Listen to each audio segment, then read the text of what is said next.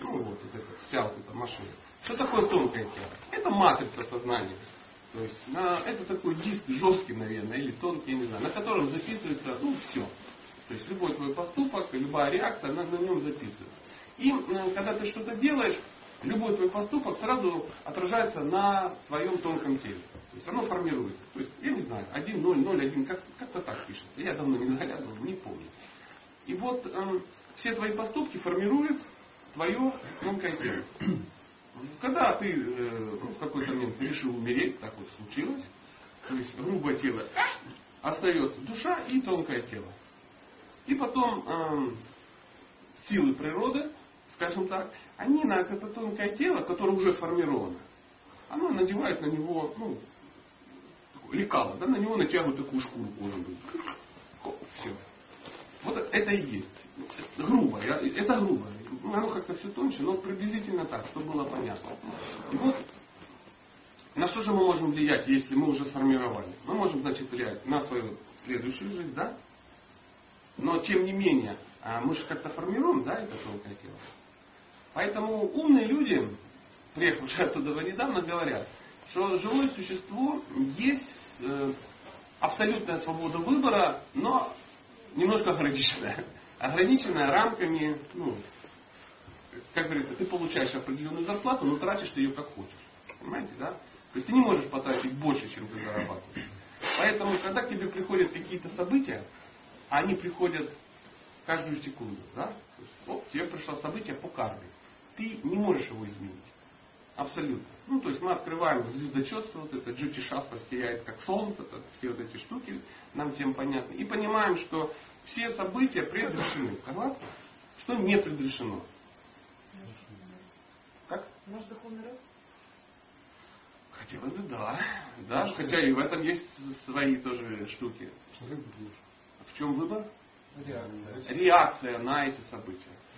То есть мы можем реально реагировать на события. То есть, э, чтобы стало понятно, э, сегодня вечером пересмотрите «День сурка». Кто не смотрел «День сурка»? Ну, все адекватные люди давно смотрели. То есть события, которые к тебе приходят, ты ничего не можешь с этим делать. Оно уже пришло. Ну, вы же можете с телом ничего сделать. Как бы я не хотел быть девочкой шестнадцати лет стали, ну убейся. И черная еще. Я не стану девочкой от этого. То есть, не получится. Не получится. Это будет, это будет уродливый мальчик просто. Можно и с девочкой попытаться сделать ну, что-то такое, там, где-то там что-то прилепить. Очень сильно прилепить. Можно, но ну, вот здесь оно не изменится, по большому счету. Не изменится. Ну вообще йога тогда на что направлена? На что? Ну не на изменение пола. Не на изменение пола, однозначно. Сознание меняется, я согласен. Изменить можно. В пределах определенного разума, да. Но мы-то говорим немножко о другом. Я не могу поменять изначальные... Ну хвост не вырастет, ладно. Не вырастет. Абсолютно не вырастет. И не отвалится, в общем, что характерно. То есть какие-то штуки определены. Определены. Ты есть в баню пришел, за два часа заплатил, будь добр, пальцы. Ты можешь там мыться, можешь не мыться, но ты будешь все равно в этой бане находиться. Но когда время истечет, придут следующие и скажут, дружище, все. Все. Время закончилось. И тебя никто не реанимирует, не доктор Быков, там, никто. Это ничего не получится. Когда это все происходит, ну, вот, например, врачи могут кого-то спасти, это не значит, что они сломали судьбу. То есть это положено было. Когда по-настоящему приходит ну, конец фильма, то зелен. Все, ничего не будет. Поэтому, реагируя на события, а что такое событие? Событие – это наши уроки. То есть, все так устроено, что нас надо как-то сформировать. И те события, которые с нами происходят, они нас ну, немножко оттачивают, сознание и тому подобное. Поэтому духовная жизнь – это ежесекундный выбор ну, между чем-то. То есть всегда есть два выбора. Выбор всегда есть, вы знаете, да? Безвыходных ситуаций не бывает. Есть ситуации, выход из которых нам просто не очень нравится. Либо, если грубить, то безвыходных ситуаций не бывает. Даже если вас съели, у вас всегда есть два выхода. Всегда. Поэтому э, тут главное как это позитивно мыслить позитивно. Хотел я сегодня прочитать стих, который, э, это стих, ну такой, один из важных стихов Бхагавад-Гиты, это стих три тридцать пять. Э, звучит на нерусском языке, ну, часто простым санскритским языком вам прочитаю. Шрейан сва-дхармо вигунах пара-дхармат свануштхитат, сва-дхармо нишкам карма йога. Гораздо лучше выполнять собственные обязанности, пусть даже несовершенным образом, чем безукоризненно выполнять чужие. Лучше погибнуть, исполняя свой долг, чем пытаться исполнить чужой, ибо, ибо, как говорил товарищ Бендер, ибо этот путь чрезвычайно опасен. Комментарий. Каждый должен выполнять свои обязанности, пытаясь развить себе сознание Кришны и не браться за чужое дело. Точка. Материально обусловленным людям шастры предписывают обязанности, соответствующие психическим и физиологическим особенностям таких людей, которыми их наделили гуны материальной природы. Духовные обязанности определяются духовными, духовные обязанности определяет духовный учитель. И они связаны с трансцендентным служением Кришне. Любые свои обязанности, и материальные, и духовные, человек должен выполнять до конца жизни, не брать на себя чужие обязанности. Наши материальные и духовные обязанности могут отличаться друг от друга, но выполняя их под руководством опытных наставников, мы всегда получим только благо. Человек, находящийся под влиянием гун материальной природы, должен действовать, как предписано его сословию или духовному укладу жизни, и не подражать другим. Так брахман, находящийся в гуне благости, не должен совершать насилие, но оно вполне допустимо для кшатрия, находящийся под влиянием гуны страсти. Поэтому кшатрию лучше достойно погибнуть в бою, чем подражать брахману, который обязан следовать принципу ненасилия. Каждый человек должен очистить свое сердце, но это происходит не сразу, а постепенно. Однако тот, кто уже вышел из-под влияния материальной гуны, полностью развил себя в сознании Кришны, может выполнять любую работу под руководством истинного духовного учителя. Кшатрий, обладающий сознанием Кришны, может действовать как брахман и наоборот. Брахман, обладающий сознанием Кришны, может действовать как кшатрий. На духовном уровне нет различия существующих в материальной жизни. Например, Вишвамитра, который по происхождению был кшатрией, стал выполнять обязанности брахмана, а Парашурама, принадлежащих сословию брахмана, действовал как кшатрий. Это стало возможным потому, что оба они находились на духовном уровне. Но тот, кто еще не достиг этого уровня, должен выполнять свои обязанности, определяемые в соответствии с гунами материальной природы, под влиянием которых он находится. Вместе с тем он должен ясно представлять, в чем В чем суть сознания Кришны. Вот такой вот непростой комментарий. Информативный достаточно. Очень информативный. Если что-то вы ну, зафиксировали, ну, и стало непонятно, вы этот вопросик как-то зажмите и потом, а может и не потом, ну, выдайте в эфир, и мы попробуем э, с этим разобраться. Значит, э, вопрос вопросом. Мы должны, мы должны, так написано в толстой юной книге, выполнять собственные обязанности. Но, я думаю, каждый второй скажет, я бы и раз выполнял собственные обязанности, но где они, да, эти обязанности? Кто их определит? Что мне надо делать? Я готов, но ну, ну где? Как, как? Как? Как определить? Мы смотрим здесь в контексте, потому что Бог ну, вдохновляет кшатрию выполнять его обязанности. То есть, там сомнений не было. Арджуна был ну, воином. Он этому обучался, у него это хорошо получалось, он этим зарабатывал себе на жизнь, и люди вокруг были очень довольны, чем он, ну, чем он занимается. Ну, конечно, кроме тех, кого он убивал. Не делали. Мало было счастья. У него были ситуации, когда, ну, например, с этой армией он уже встречался, с армией Кауравы. То есть был случай, когда по определенному договору он и, пять, и еще четыре его брата с пятером, они прятались. То есть их сослали в ссылку, они должны были жить там где-то тринадцать лет в лесу, а четырнадцатый год они должны были так где-то прожить по условиям договора, чтобы никто не знал где. И если их найдут, то тогда, ну, тогда все сначала. И они жили при дворе царя Вираты. Ну, такой царь, который ну, ну, спрятан, скажем так. Причем, я даже не особо помню, он знал ситуацию или не знал? Не знал. Наверное, Махабхарату смотрели, да? Да, я просто ее не, не смотрел, но вот очень полезно читать, э, смотреть э, книги. Смотреть книги.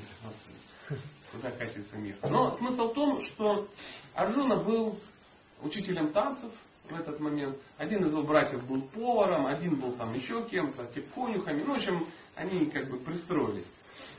И делали вид, они выполняли чужие обязанности абсолютно. Хотя чисто внешне, ну, можно было догадаться, что вот они не тянут такую, на браманическую деятельность на какую-то. То есть отпечаток вот твоей дхармы, он часто бывает на, прямо на тебе. И м, деятельность, она м, ну, оставляет какие-то внешние признаки. Ну, как идут какие-то, война какая-то, какие-то действия, да, то м, как вылавливают снайперов? Знаете, пальчик трогает. У него там мозоляка такая. Ну, ну так как у нас бывает в каких-то там фильмах, там какая-то милая девушка с кем-то танцует, а он дотронулся до ее руки и говорит, это снайпер, мы ее ищем. Хотя, ну что-то такое, сорок четыре килограмма и улыбка до ушей. Почему у нее ну, просто мозоль на пальце? Потому что, представляете, сколько надо стрелять, чтобы у тебя был мозоль на пальце. Или у серьезного бизнесмена мозоль от, ну, ну, он серьезный, но у него нет щучья машина, как-то так. Они носили на плечах, через плечо луки, поэтому у них на плечах у них был такой мозоль, который не сходил никогда, а тетивы просто-напросто. Ну, они пытались как-то одеть, как-то это скрыть, но, сами понимаете, очень тяжело эм, спрятать внешний вид, ну, не знаю, мастера спорта, мастера спорта международного класса по вольной борьбе, например, в тяжелом весе. То есть он может, конечно, там... Ну, лосины одеть, можно розовые стринги, парик, но ты вот так смотришь, а оно что, ну как бы, вот уши давно сломаны, лоб такой узкий, и такая вот машина, да, которых там годовалых поросят бить об лоб можно. То есть очень, очень сложно сказать. Но тем не менее они пытались это делать, и он так изящно пытал девочек обучать танцам. И ну, возникла такая ситуация, что ихняя жена тоже там, ну, с ними прятала. У них, у пандавов, ну, кто смотрел, кто читал, знает, у них была одна жена на пятерых. Экстремальный вид случая, но ну, так было, да. Допустите, что это нормально. Она не была легкой женщиной, поэтому у нее было пять мужей. Ну, так сложилось, так сложилось. Она была неаккуратна в своих желаниях в простой жизни. Знаете, да, так у нее? А, просто когда она молилась и говорила «хочу замуж», то когда выпал этот момент, сказал, прости, что ходишь, она в состоянии счастья, сказала, замуж хочу, очень хочу замуж, так хочу замуж, и сказала это пять раз. И он говорит, ну как хочешь, как хочешь. В следующей жизни у тебя будет пять мужей. Он говорит, да ты чего, какие пять мужей, мне не надо пять мужей. Он говорит, так это и не будет, в это ты не потянешь, но в следующей жизни у тебя будет пять мужей. И она как бы стала царицей Кунти, Драупади, и в итоге у нее получилось пять мужей. Это надо было как-то оформить, обосновать. И ее выиграли на Сваямваре. Сваямвара это когда в те далекие времена женщины выбирали мужей. Ну, серьезно. Помните, как рыцарские турниры, что-то такое. И вот э, организуется какое-то маха-мероприятие серьезное. Приезжают серьезные богатыри со шрамами и начинают сражаться. Э, кто победит, кто... Ну, там он говорит, ну вот, согласна. Были другие варианты. Особо крутые, они приезжали и даже не участвовали в соревнованиях. Они сходу начинали всех бить, закидывали и уезжали. Тоже вариант был. Но на это решались не все. Арджуна решился на такой вариант. Он просто приехал и ну, очень всех победил. Они потом долго пытались с ним сражаться, он опять их всех победил. И в итоге он ее ну, выиграл, скажем так. Привозит домой, а живут они там где-то в шалаше. Мама на кухне там что-то... Качури какие-то делает. И он заходит, мама, смотри, какие я пожертвования принес. Она не поворачивается, говорит, раздели с братьями. Они всегда все делили с братьями. Ну, любые там корешки, сто рублей, топинамбур. Ну, они все делили, ну, на всех. И она говорит, она говорит мама, разуй глаза. Ну, смотри, пожертвования немного другие. Она говорит, ну, как бы слово не воробей, много не нагадит, поэтому извините. В любом случае я уже сказала, так что подумайте, как это решить уже. И они так почесали голову и решили жить э, ну, полгода. И они жили один год. Один муж, остальные ну, в режиме поиска, в режиме ожидания находятся. И был такой даже у них договор, что э, муж, который в это время в ожидании, он даже не может зайти. Комнату, где там живут, там, ну и так далее и тому подобное. И однажды Арджуна нарушил это м, обещание, этот обед, там случился какой-то кипиш, какая-то война, ему срочно надо было взять меч, чтобы порубать ну, врагов в капусту. А меч лежал там, ну, там был. И он забегает, хватит меч и побежал. А в это время они там жили, я не знаю, что они там делали, может быть, в тетрис играли, бог его знает, без подробностей. Но потом, когда всех убил, он приходит и говорит, блин, тут как-то нехорошо вышло, мне придется, видимо, а в качестве компенсации они должны были на год куда-то там, ну, уйти вообще, они должны были. И тот пошел где-то странствовать на целый год. Он говорит, да, это ж форс-мажор, ничего страшного. Он говорит, слово мужчины тверже гороха, мы договорились. Если мы договорились, ну, для нас слово честь, там, какое-то слово, вообще ничего не значит. Не знаю, то есть, там, для нас потерять лицо ничего не значит. Там, там говорят, ты, ты идиот, ты худший из людей. Я говорю, да, я идиот, я худший из людей, да. А ты платишь мне зарплату. И все. То есть, но тогда все было, ну, было серьезно. Кшатри, у меня такие. Ну, так они были устроены. Обещал, все, пошел. И вот э, мы про что говорили, про... Я далеко ушел. Про... То, что он должен был идти, говорит, да. И э, вернемся назад. Была ситуация, когда они жили у этого царя Вирата, а с ними жила их жена. Она там изображала тоже кого-то. То ли служанку, то ли кого-то. Ну, а дама была привлекательная. Ну, привлекательная. Еще бы она была не привлекательная. Драупади, э, она родилась сразу из... Она получилась в результате жертвоприношения. То есть там не было какой-то беременности, там, памперсов, ничего. То есть проводилось серьезное жертвоприношение, и э, должен был появиться воин, который там должен кого-то убить. Это был Дышлядюна, как его звали. А она как побочный эффект получилась. Ну, то есть куда-то надо было девать все вот эти, ну, всю эту красоту и женские качества. В Дышлядюне они были нужны как козей-баян, поэтому тут же появилась Драупади, ну, олицетворение всего самого, ну, как бы хорошего. Она сразу была... взрослая, оформившая девушка, без всяких косичек. И вот она стала, ну, она была очень привлекательна. И один из министров там, или родственников, или дядьев, он не знал, кто это такая, ну, дама привлекательная, чем мне воспользоваться беззащитной девушкой? И он говорит, мадам, мои, ваши глаза заставляют забыть мне все падежа, я пробьюсь я пальцем сердца, буду лежать, валяться в ваших ног, ну, и всякое такое, ну, то, что, по его мнению, должно было растопить женское сердце. Она говорит, ну никак, ну, извини, ну никак. А он все домогается, домогается, оно же только ух ты, ух ты, ишь ты, ишь ты. Оно же, ну, ну, мужчины понимают, что ух, если она говорит нет, то это скорее всего да, просто я дурак не понимаю. И, и вперед, вперед. И она приходит к, своему, ну, к своим мужьям и к Бхиме. Муж Бхиме, пожалуйста. А Бхима был, ну, знаете, да, Бхима? Это такой был крепкий парень. Мягко говоря, крепкий, он был самый крепкий, вообще во вселенной в тот момент он был самый крепкий. В детстве, когда была опасность, он что мог делать? Он хватал на одно плечо маму, на другое двух старших братьев, под мышку двух младших братьев и бежал. Потому что в таком варианте он бежал быстрее, чем если бы они просто бежали все. То есть ему проще было все собрать и побежать. То есть, ну, большой, серьезный, крепкий, крепкий. Они когда питались, то ситуация была такая. Все питание делили пополам. Половину ему, половину всем остальным. Там, на пять человек. И у него даже имя Вриколара. Ну, одно из имен это такое. Волчье, волчье брюхо. То есть, ну, жрал много. Много его. Много-много. И вот она приходит и говорит, Бхима, ты что-то мне вообще вся эта тема не нравится. Вот этот вот господин как-то вот ведет тебя, ну, не по-вайшнавски. Так, давай-ка я это самое, ну, устрою ему каркаряку растопырку. Ну, он понимал, что, ну, и выполнил свою дхарму мужа. Но это надо поинтеллигентнее.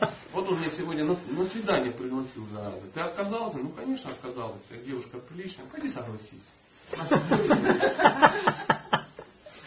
Ты меня убедил. Приходи себя, ну, у бани в шесть вечера. Ну, что-то такое.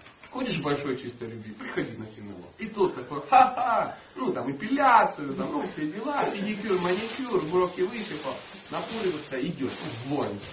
Ну, там тоже было не все просто. Тима одевает сари, я уж не представляю, как это. И тоже идет на это, на встречу.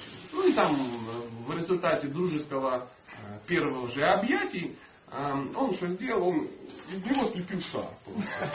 Так, он расстроился, он его взял и сделал круглый. Ну а что делать? Раз там. И так, в сторону Луны куда-то метнул, получился кегельбан сыграл.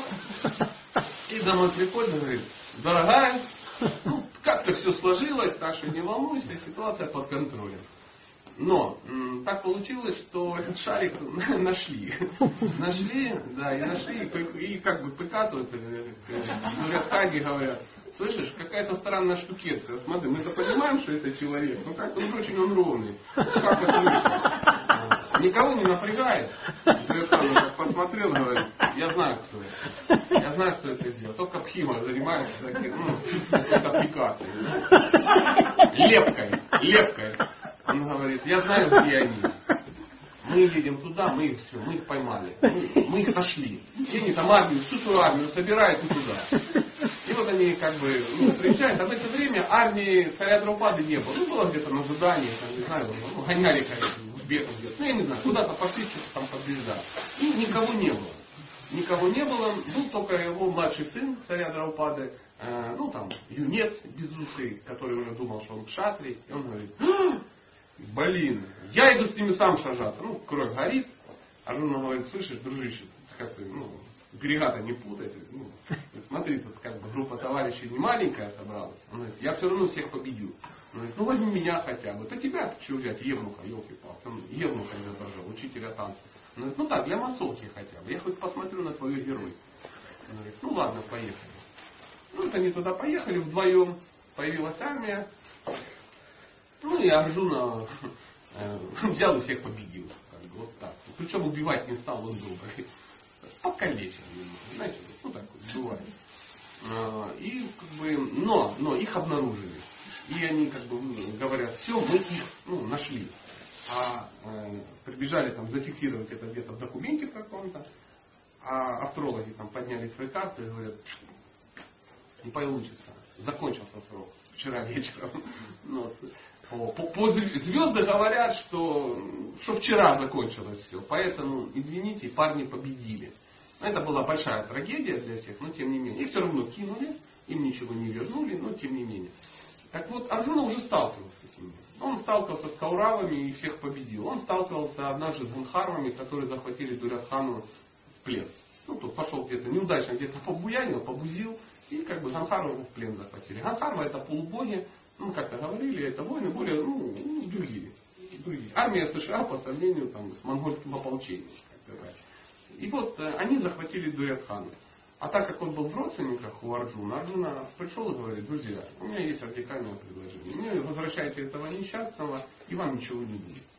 Ну, а он по колено себе по всему, они такие смотрят, говорят. И что же нам будет?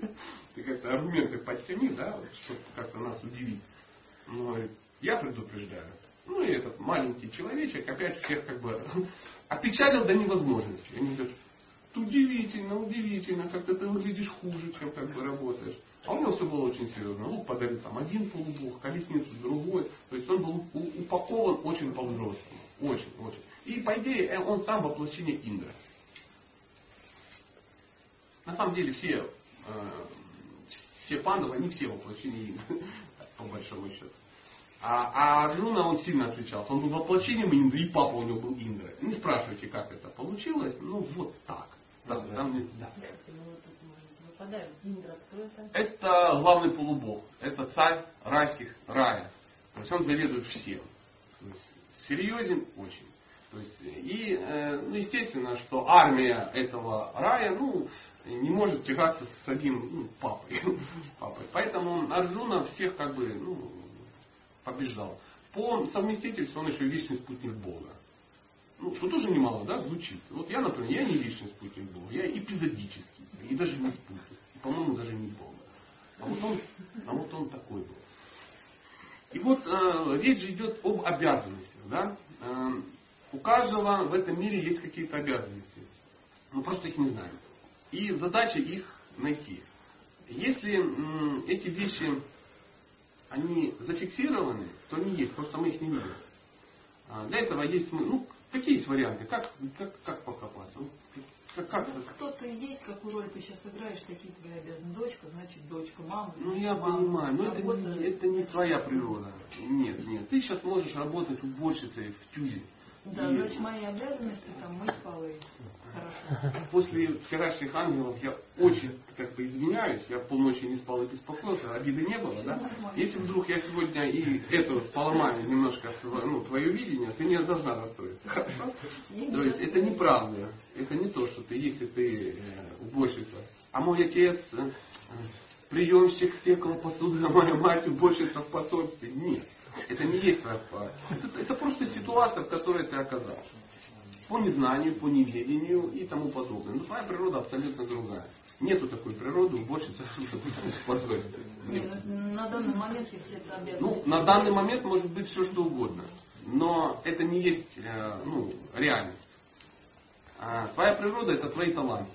Если у тебя, конечно, талант к уборществу, ну такой серьезный, что народ вокруг пищит просто. Ты когда убираешь, все потом языком лижут полы и как бы говорят, боже, это ее природа. Но не как в духовном мире она убирает у Кришны. Сто процентов. Но речь идет не об этом навыке. Речь идет о том, как ты, какова твоя вот, действительно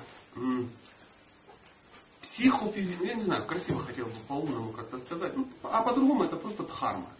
Дхарма — это неотъемлемое качество. Сейчас, сейчас объясню, что дхарма. Дхарма воды какая? Что такое дхарма воды? Она жидкая, ее пить можно. Да, она увлажняет. Это, она, вот, это дхарма воды. Вода может быть грязная, она может быть в канализации, она может быть а? льдом и тому подобное. Это временное состояние. Но она реально изначально это эйч два о. Это ее такая дхарма. То есть я могу выглядеть как угодно. Но дхарма, ну, она другая. Понимаешь? Ну, то, для чего... Это твое предназначение в этом мире. Бог создал материальный мир. Ты сюда пришла не для того, чтобы... Ну, ну вот. Вот такая ситуация. По этой логике, например, завтра, если ты пойдешь работать в локомотивное депо и будешь хорошо выполнять, это будет твоя... Нет. Ты не для этого сюда попадаешь. И я смею надеяться. И никто. Поэтому есть смысл в этом очень сильно разобраться. В Бхагавад-гите написано, что я есть талант в человеке. Ты не расстроилась? Нет? Нет. Спасибо. Нормально. Я есть талант в человеке. Вот это и есть то, что он как бы вкладывает. У каждого есть определенные таланты. И, но каждый думает, что ну, ну, это можно использовать только как хобби. Да? После работы. После работы. И так получается, что мы пытаемся делать что-то целыми днями, а в свободное от работы время за ним выполняем свою маленькую дхарму. Есть несколько... Это не окончательная ну, информация, но а, чтобы набросить ее для обдумывания. Знаете, вот, в ваш, так сказать, копилочку, копилочку, да, тестов. То есть, как это происходит? Вот представьте, что один из тестов. Чем бы вы занимались, если бы вопрос с деньгами был решен в этом мире? Ну, не надо мыть полы за деньги. Просто-напросто. Вот чем? Причем решен, на самом деле это так и есть. Он, он решен. Но мы в это не верим. Поэтому нам надо это представить, допустить, что вот если бы был решен, если бы за газ, свет, мою еду и хорошую одежду, что-то было просто как бы, вот оно может само решать. Вот так это происходит, например, у моего тринадцатилетнего сына. То есть его вообще абсолютно не парит вопрос газа. Дадут ли русские на Украину газ по правильной цене или будут продавать дороже, чем в Югославии? И он, о боже, о боже, оно ж вырастет. А я, а я как бы работаю ну, там, приемщиком стеклопосуды и не смогу себе это позволить. И так далее, и так далее. Он не волнуется, ну, откуда берется бублики из сгущенка. Он реально берет их в холодильнике. И даже, возможно, он думает, что они там как-то... Не, ну он адекватно, он понимает, что я это покупаю, но это ему не парит абсолютно. То есть он говорит, нам в школе сказали кеды купить. Он говорит, он говорит, папа, сколько часов мне надо проработать на стройке, чтобы у меня появились кеды? Нет, он просто, он, он живет э, так, как вопрос, поэтому он может себе позволить, что? Он может позволить себе изучать географию, он может позволить себе э, играть в какие-то там вот эти, как они называют, стратегии какие-то в компьютере, он может лепить из пластилина. Я говорю, Ванюха, чем сегодня займешься? Ну, попытаюсь сделать уроки, планирую полепить из пластилина. Он говорит, давай. И он пошел, и вот на несколько суток он погрузился в лепку из пластилина. Ну, талант. Может. Могу ли я себе позволить несколько суток лепить из пластилина? Ну, потому что у меня ограниченное сознание. Реально могу. Но фактически я, но факти, заметьте, реально и фактически, как оно есть, я думаю, как же так, ведь надо куда-то метнуться, надо же куда-то что-то, МБС добавить, кому-то перепродать, а где-то что-то там это самое, туда-сюда, кому-то что-то рассказать, куда-то съездить, и, и, и ну, нафасовать немножко кокаина, тут же все это продать, чтобы какая-то деньга пришла. Это иллюзия, иллюзия на самом деле. Из-за того, что у человека нет м, знания и веры в это знание, он начинает заниматься ну, глупостями, по большому счету. А денежка, денежка он приходит в любом случае. Это, ну так, потому что твое сформированное тело, вот тут у тебя висит такой бейджик, ему на нем написано. А, продолжительность жизни восемьдесят четыре года. А, стоимость написано восемьсот шестьдесят четыре удельных единицы. Это то, что ты ну, ну, с этим багажом ты их распределяется на всю жизнь. Но нам кажется, что нет. Причем иногда нам кажется, что мы должны приложить усилия взять, или наоборот, мы можем много потратить. Можем ли мы потратить больше, чем у нас есть? Можем. Можем. Но а, мы можем, например, конвертировать здоровье в деньги. Или, например, мы можем семейное счастье конвертировать в валюту какую-то. Да? Ну, поменять на кухонный гарнитур. Да, такое можно. Это благосостояние, это не просто денежки, это ну, тут объем пурвапунья, а объем благосостояния, ну, то, чем ты можешь воспользоваться. А сюда входит и хорошие друзья, хорошая семья, э, ну, ну и так далее, и так далее. Это на самом деле очень важно. Вот, а теперь представьте, что бы вы делали, если бы этот вопрос был решен, ну, что бы вы делали? Отлично, согласен. Как долго? А когда надоело? Ты все равно что-то долго получишь. Еще не пробовала. Победа. Это... Хорошо, всю жизнь чем бы ты занималась? Вот в том-то вот и дело. Проблема же не в том, что ты ну, как бы, не, не думал об этом. Потому что даже мы не можем сообразить. Мы не понимаем, чем бы мы хотели заниматься в жизни. Вот что меня прет по подсказочке. Иногда люди это в хобби переворачивают. Да? И там ну, что-то, что-то такое делают.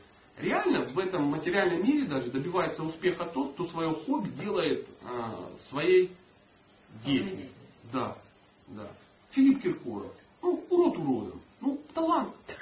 Да. И он не пошел на плиточника-облицовщика в ИСПЦУ номер семь города Кременчуга, ну, потому что это как бы... Ну, он залазил на стол и пел. А родители смотрели и говорили, ты молодец. И он допился. Почему? Потому что он занял свой талант. Ну, кто платит деньги за это? Согласитесь. Масса людей умеет петь, согласитесь. Правда же?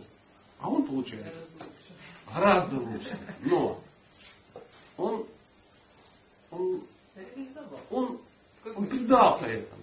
Он этому предался. Хотя, ну, опять же, окинем все там моральные стороны, но тем не менее, он в это как бы пошел. Иногда человек великолепно рисует, но работает топ-менеджером косметической какой большой компании. Причем он даже этим не пользуется, ему это даже не интересно, он знает просто набор фраз. Он это говорит, потому что э, он не верит, что деньги могут прийти по-другому. Просто не верит. Кто из вас верит? Мы все уверены, что нам приходят э, финансы за нашу деятельность. Я месяц работаю, в конце мне ну, должно прийти. Я как-то беседовал с одним человеком, у меня есть философский клуб, и там собираются такие, ну, серьезные дядьки на больших чемоданах. Вот что-то как прикалывают. Они приезжают, и так, ну, ну, так видно. Ну, серьезно. По машине видно, что давно не нуждаются. Вот они приходят, и мы с ними общаемся. Я ему говорю, услышав ну, эту вещь, он говорит, да ладно, надо суетиться. Если ты суетишься, денежка будет. Если ты не суетишься, денежки не будет. Я говорю, ты в этом уверен? Это абсолютно. Это, ну, это смысл моей жизни. Это, ну, я так живу. То есть я сам себя делаю. Ну, такой ну, уверенный мужчина, без всяких там...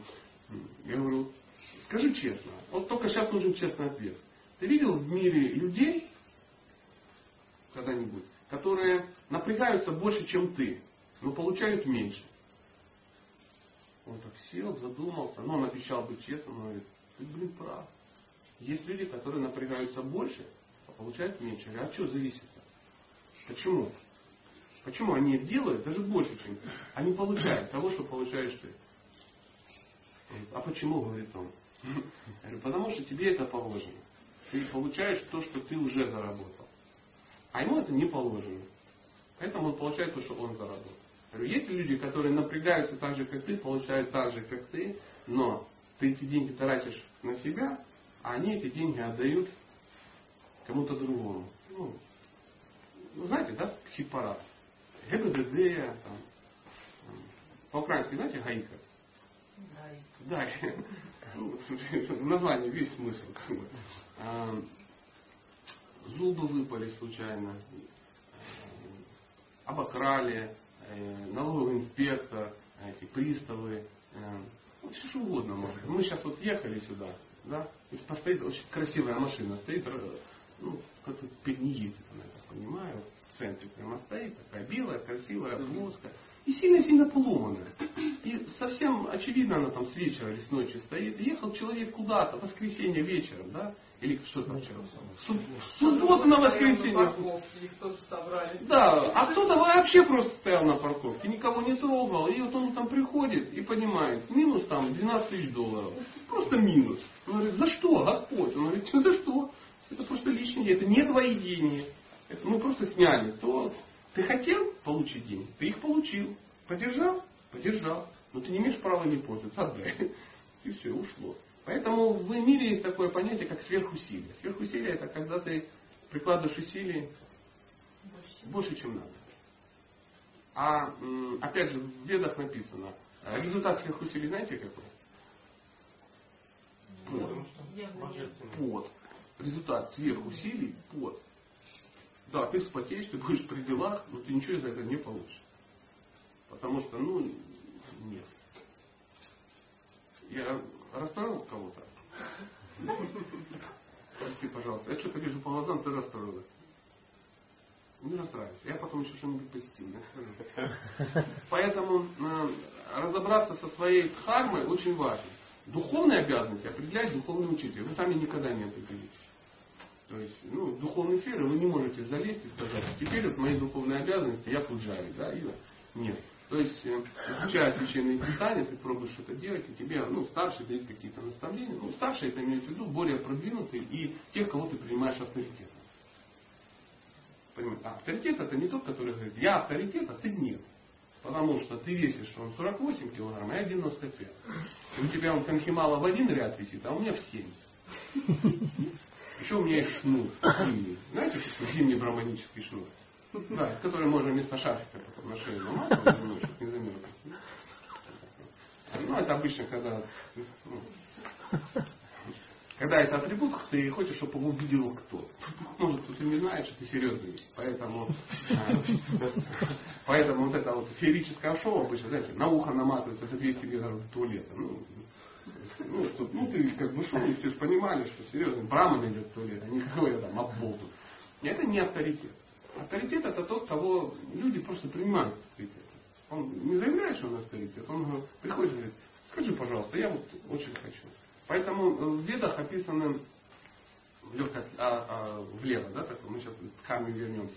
Три условия для, я может говорил, но я повторю, три условия, когда человек может давать наставления.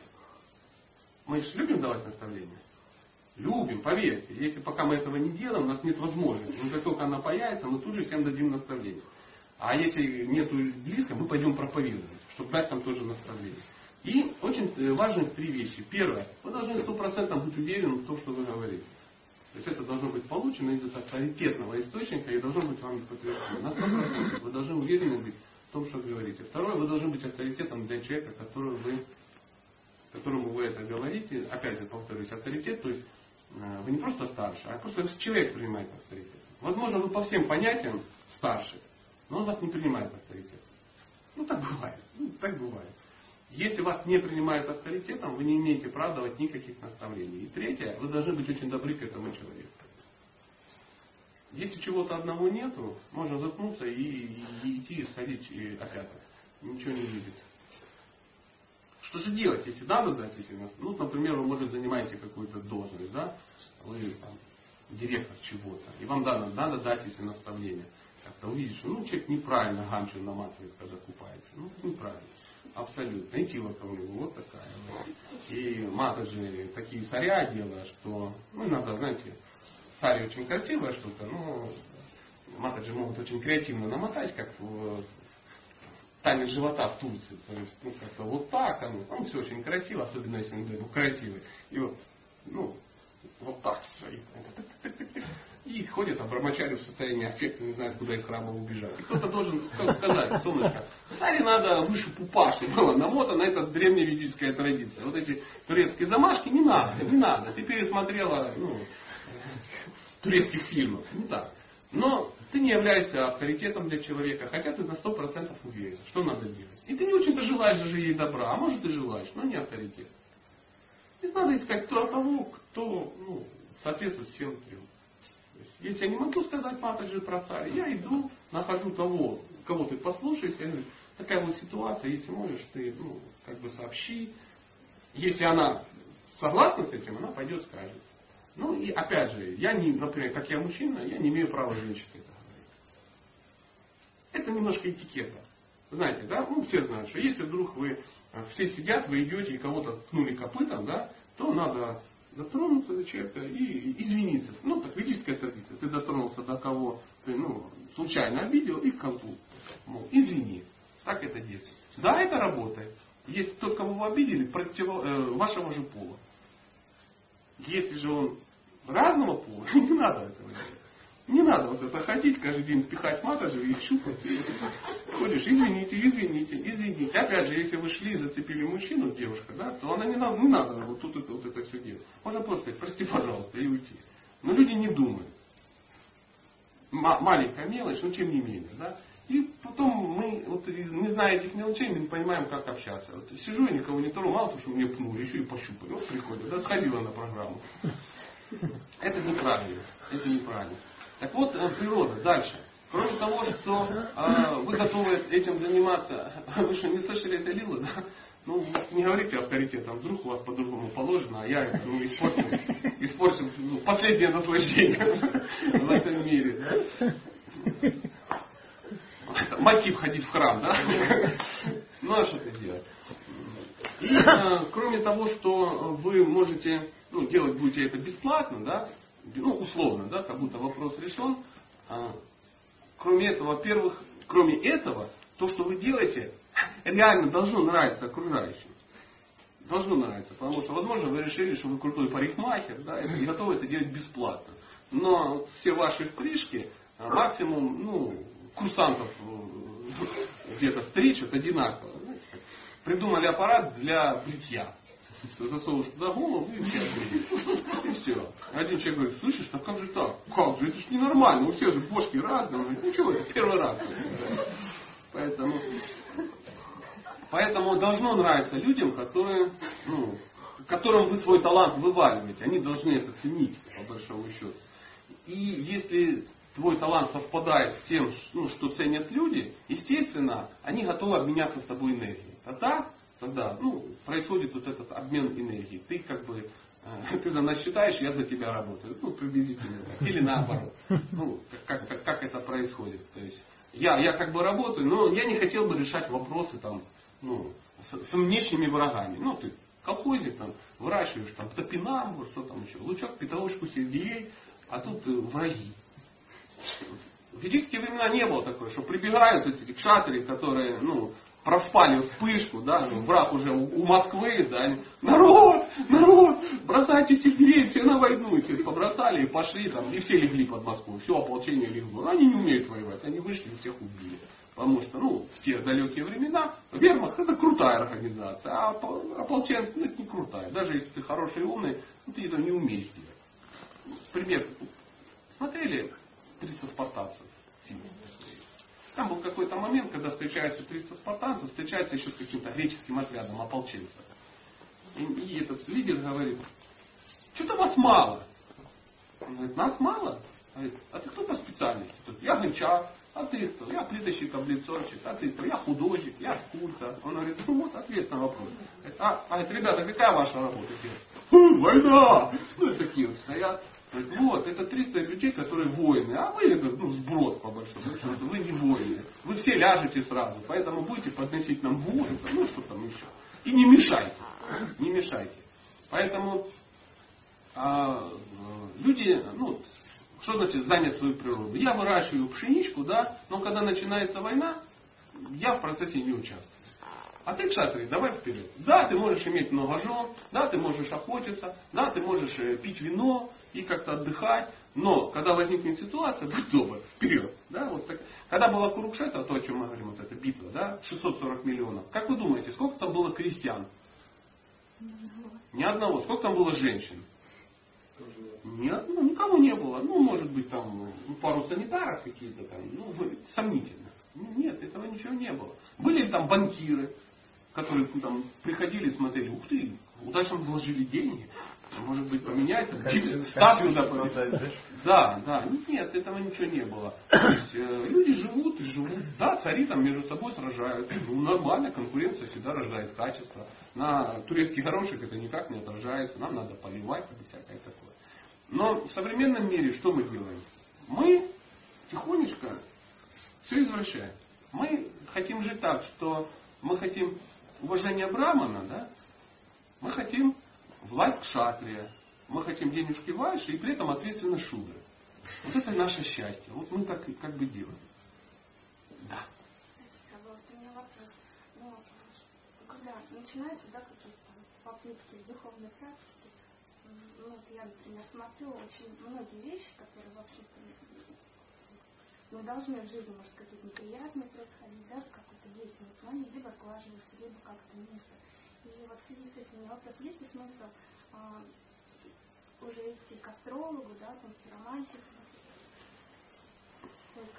Ну, как тебе сказать, ты была у астролога когда-нибудь? Да. Ну все, ты уже сходила к астрологу. Какой смысл ходить каждую неделю? Это ж не на маникюр.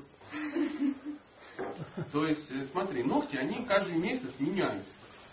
А твоя карма, она не меняется. Звезды, они точно такие же. Выбери один раз хорошего астролога, приди к нему и скажи: астролог, дружище, я хотела бы определиться с деятельностью. Что там у меня? Какая ситуация? Он говорит: ну смотри, ситуация такая, Садашива, там, величие Сатурна или Кунджадошевская таблица. Я даже не понимаю, о чем я сейчас говорю, но красиво звучит, что-то из, из астрологии, видимо, наверное. Он говорит: у тебя такая-то, такая-то деятельность, да, ты можешь заниматься этим, тебе лучше заниматься изобразительным искусством, у тебя к этому талант, тебе лучше заниматься э, в, в семью удаться, потому что у тебя склонность, ну, к, к уюту к такому, ты через это можешь реализоваться так-то, так-то, так-то. Не парься по поводу мужа, потому что по звездам он у тебя будет в две тысячи четырнадцатом году, особо не напрягайся. И так далее, так далее, так далее. Он тебе все рассказал, ну еще ты можешь там носить камушек там какой-то, это твое. Да? Ты все это приняла, записала и пошла дальше жить. Если же через месяц ты как бы опять туда идешь, то это о чем говорит? Ты, ты просто ищешь то, что ты тебе хоть, ну, что ты хочешь услышать. Неважно, как оно на самом деле, ты будешь искать астролога, пока они не скажут, что тебе надо работать э, моделью. Моделью чего, правда, непонятно, но моделью. Холодильника. Да. Поэтому хочешь, сходи к астрологу. Но если ты ходила один раз, ну сходи второй, успокойся. Успокойся. Должен быть разум во всем. Конечно, если тебя терзают сомнения, что тот астролог, к которому ходила, это был Вася, и он купил компьютер с программой, и на тебя, ну, просто потренировался. Ходить надо к хорошему астрологу. Во всем нужно качество. То есть вот надо выбирать качественные вещи. В астрологии, во всем, ну, психолог, астролог, это серьезная вещь. Это, эти вещи, они меняют твою жизнь, поэтому есть смысл. Если ты платишь деньги, надо платить профессионалу. Ну, очень хорошему. А реально надо поработать. Ну, почему? Узнать, кто у него был, там еще что-то. Приходишь и говоришь: вот у нас тут Федя, тут астролог по, по всему круто так вот. Рассказывают, что, ну, вот, Джьотиш-шастра у него сияет в голове, как солнце. Так ли это? А кто был у него? Как долго он практикует? Он практикует уже четвертую неделю. Ну, это круто. Это... А кто у него был? Была Света, но была в шоке. Да. После этого была в депрессии и подумала о суициде. М-м-м. Всякое такое. А это он сказал дату ее смерти. Все, если астролог вам сказал дату смерти, все закомпенсировано. А это здесь он назначил восемьсот гривен э, этих э, гонорара. Говорится, если астролог назначает цену, он плохой астролог. Так, так в ведах сказано. То есть астролог работает, живет за пожертвования. Ну, ты можешь, конечно, прийти и спросить, там, сколько уместно дать. И тебе скажут, ну, дай там пятьсот рублей, это хорошо. Ну, а, и, ну, вас интересует, как вот э, давать пожертвования? Да. У меня есть такой Утама Шлока. Знаете, да, такой есть серьезный очень парень, мне он очень нравится. Как-то у нас возник вопрос по пожертвованию. Я говорю, а как определить, сколько давать пожертвовать? Ну, человек, ну, Бог вас знает. Может, у тебя миллиардер, да? Как бы, а может, ну, не знаю, сколько давать. Много, мало. Всегда ты мучаешься, кому сколько давать. А он сказал очень интересную вещь. Ну, ты же еще богатый человек. Ты же знаешь, за сколько бы ты сам работал. За сколько ты работаешь в своей жизни? Я говорю, я работаю за сто гривен в день. Он говорит, ну, дай человеку, который на тебя поработал целый день, дай ему сто гривен. Ну, просто соотнеси с собой. Возможно, если твое имя Беня Гейтс, то ну, сто гривен это как бы... У него туалетная бумага из сто долларов купила. Да? Это будет ну, некрасиво. Да? А если это как бы... Ну, ты работаешь попрошайкой, и у тебя там сто рублей в месяц, да, то дай там три рубля. То есть, понимаете, вот, на самом деле очень просто. Очень просто. Узнай, кто ты, и поделись своей энергией. Это же не оплата, это обмен энергии. Обмен энергии. Сколько килоджоуль ты потратил? Ты потратила столько-то, я приблизительно, когда трачу столько же, получаю столько-то. Ну, то есть, я тебе даю, говорю, спасибо, это моя благодарность. Ты потратила на меня энергию, я часть энергии верну тебе. Ты вместо меня читаешь, я вместо тебя работаю. Что-то в этом есть. Да? Я стал так э, делать. Ну, думать. Не знаю, как делать, но думать точно. Я ссылаюсь на вот там ушло, поэтому он сказал. И э, еще несколько вариантов по поводу ну, своей же природы. Мы же должны что-то. Почему все-таки э, выполнять свои обязанности лучше плохо, чем хорошо чужие? Потому что если ты выполняешь чужие обязанности, даже если ты их выполняешь хорошо, э, ты не удовлетворен. Будет полное неудовлетворение. Если человек не удовлетворен, он ну, несчастен, он не умиротворен. Если человек не умиротворен, он не будет, ну, какая-то, какой-то практики не будет, успеха никакого не будет. К сожалению. Я, я извиняюсь, если вдруг кого-то расстроил. Ну, а ведь есть, например, такая карма, убийцы, грубо говоря. Это что же карма? Да, то есть конечно. По-другому это то, что лучше всего у тебя получается, ну да. То, что мы склонны. Да, конечно. То есть в этом случае тоже человек может как, быть удовлетворен. Конечно, он и удовлетворен. Конечно. То есть это не значит, что он не попадет в ад. Но ведь некоторое тогда получается ну как, противоречие, да? То есть с одной, стороны, с одной стороны у тебя карма. Делать это лучше всего. Да, и ты это делаешь. Ну, как бы, если ты не очень хорошо делаешь, то как тогда, может быть, что ты типа делаешь, но не стараешься? А, ты занимаешься не своим делом. Нет, а если мы уже говорим о карме, но ты да. ее делаешь плохо, как это можно понять? Ты ее делаешь плохо. Если ты делаешь свое дело плохо, вопрос времени, когда ты начнешь делать это хорошо. Потому что тебе это интересно. Это вопрос про опыта, именно наработки навыков. Конечно, наработки навыков и тому подобное. Но ты, знаешь, я однажды видел, я иногда такие штуки нахожу в таких неподходящих местах, видел рекламу виски Джо Уокер. Ну, вам ни о чем не говорит, что такое. И там было написано, да, ну извините, многие не понимают, о чем речь. А что такое парикрама, да? И там была такая ситуация, там написано, что лучше ползти в правильном направлении, чем бежать неправильно. Очень такой ведический афоризм на самом деле. То есть лучше, если ты делаешь что-то плохо, но ты, знаешь, по-другому скажем, тебе надо из Воронежа прийти в Москву. Да? Так лучше медленно идти пешком в сторону Москвы, чем ехать на поезде в сторону Волгограда, если тебе надо в другую сторону. То есть все, что комфортно, и все мелькает, и жизнь как бы хорошо, и как бы идет процесс, но ты не туда движешься. И ты реально понимаешь, что ты не туда движешься. Поэтому то же самое с выполнением ну, своей дхармы, своих обязанностей. Это очень важно найти. Часто, ну, почему, я говорю, что все-таки астролог, это иногда полезно. Ну, человек, когда мечется, он не понимает, что делать. Ему кто-то авторитетный дает направление. Оп, оп, иди в ту сторону. Это твое. Человек начинает идти, получает умиротворение. Он выясняет, что это действительно его. Но ведь есть вариант вообще за всю жизнь, как его не знать. Ну, знаешь, То есть, я скажу больше. Не тот вариант. Это да. И есть вариант это узнать. Да. То есть ведическая, ну, что такое система Варнашрама? Ну, ведическая система образования, скажем, и жизни. Это когда э, вся система помогала человеку найти его природу, и эта система помогала ему занять свою природу в, э, ну, вот, в деятельности. То есть учителя, вот, ну, приходит учитель, да, и вот, в гурукуру, ему мальчиков пяти лет нагнали, там, десять штук или пятнадцать. Они сидят все одинаковые. И он со всеми там, ом, храм, хрим, хрум, ом, и что-то там рассказывают, какие-то мантры они повторяют. И вот они вот это повторяют. И он так смотрит и видит реально, что вот э, э, двое, ну, реально как бы не тянут, не тянут. И образование для них э, прерывается, вернее, оно изменяется. Ребята больше сосредотачиваются на пилить, там, ну, дрова колоть, то есть, ну, видите, у них это получается больше. И они уже в ту сторону. Остальные продолжают что-то заниматься. Потом выясняется, что они там еще что-то изучают, понимают, что с цифрами не все как бы, ну, и э, некоторые продолжают мантры повторять, а некоторые начинают заниматься математикой и подсчитывать уже. Потому что, ну, он знает, как купить. Я, говорит, я вас куплю, продам, потом на эти деньги опять вас куплю, что-то такое, из прибыли. Ну, что-то так. У них это, он видит, что, ну, и он, он уже начинает, то есть, образование персональное. То есть учитель, он владеет всем, и он, как бы, он видит, опа, эти ребята пошли в эту сторону, их природа заниматься руками, они, ну, они такие шудры классные, молодцы, профессионалы, умеют это делать, таланты. Мы, когда говорим шудра, мы иногда, нам кажется, ну, это такое, алкаш-сантехник, в лучшем случае, вот это все. И это какие-то, ну, никчемные люди. Нет, это высокий уровень, когда человек занимается своим, руками вообще мало кто умеет что делать. Это тот, кто умеет делать классно руками, мастера.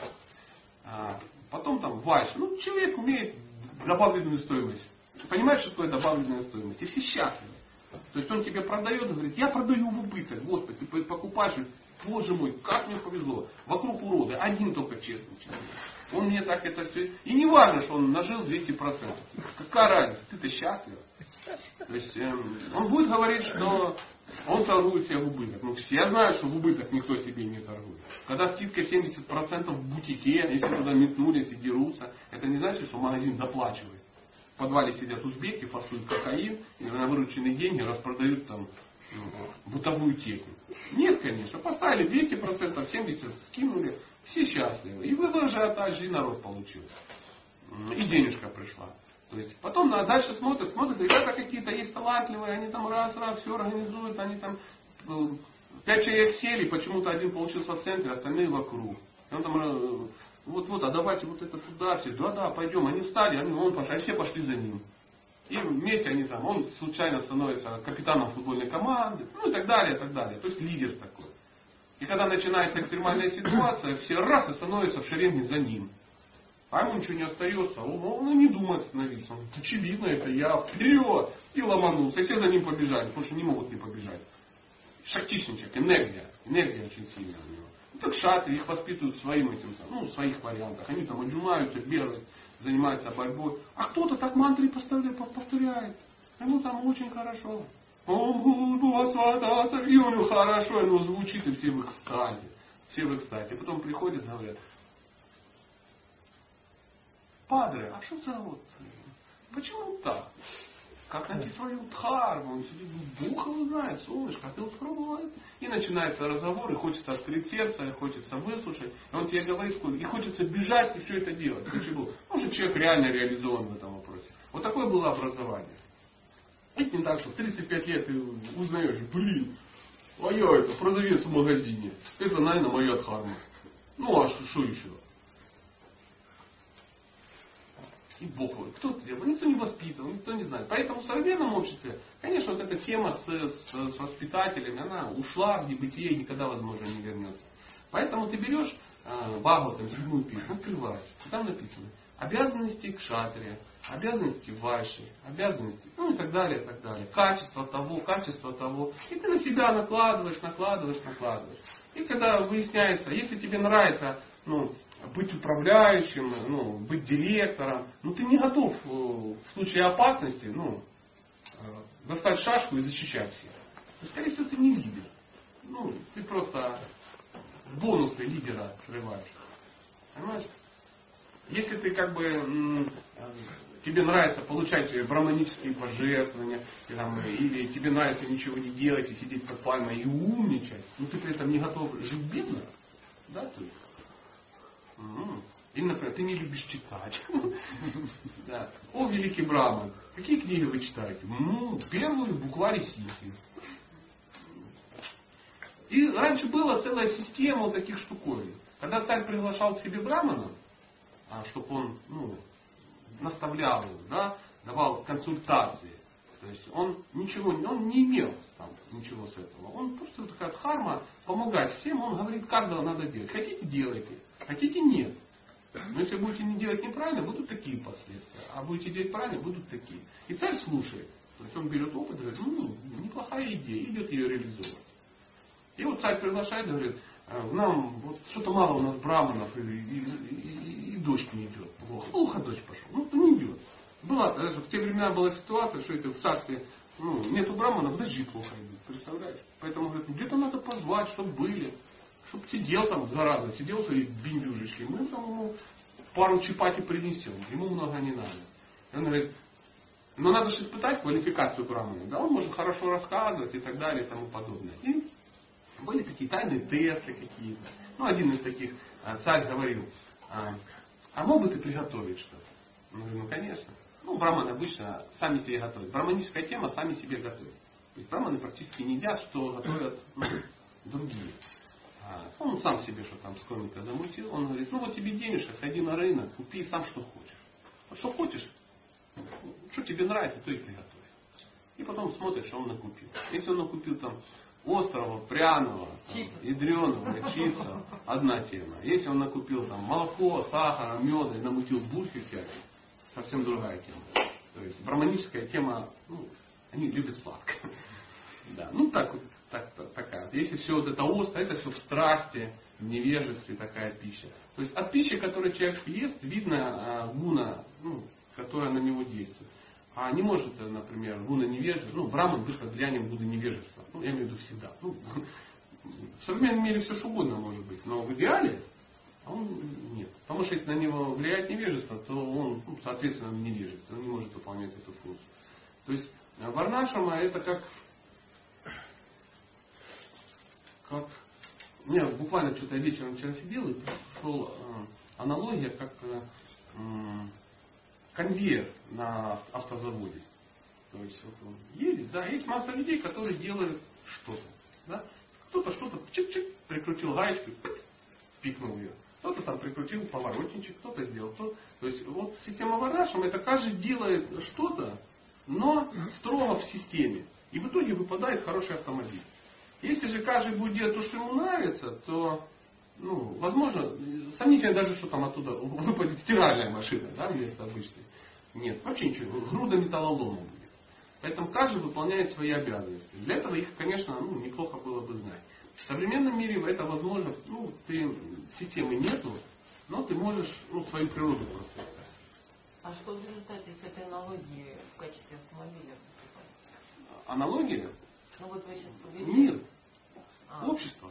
То есть мы формируем мир. Конечно, конечно. То есть выполняя свою маленькую... Ну, ты формируешь общество. То есть выполняя свой долг, свою природу, ты э, хорошая звездочка, ну, ты, ты правильно прикрутишь поворотники. И кроме тебя этого никто не сделает. А, например, ну, малоизвестный факт, может никто не знает, но тем не менее, в мире интересного. А, на автобазе есть такой... Есть такой завод, есть такая функция, чтобы дверь на машине закрывалась, там есть такой замочек, да? То надо засунуть отверточку и крутить его. Покрутил, хлопнул, покрутил, хлопнул, покрутил, хлопнул. Ну, двадцать раз хлопнул и наладил. Ко второй двери подошел, покрутил, хлопнул, покрутил, хлопнул. И вот на автовазе этим занимаются только женщины. Только женщины. Мужчин, когда туда берут, если на работу, даже там хорошая если зарплата, через неделю он ходит с ума, через неделю начинает бухать.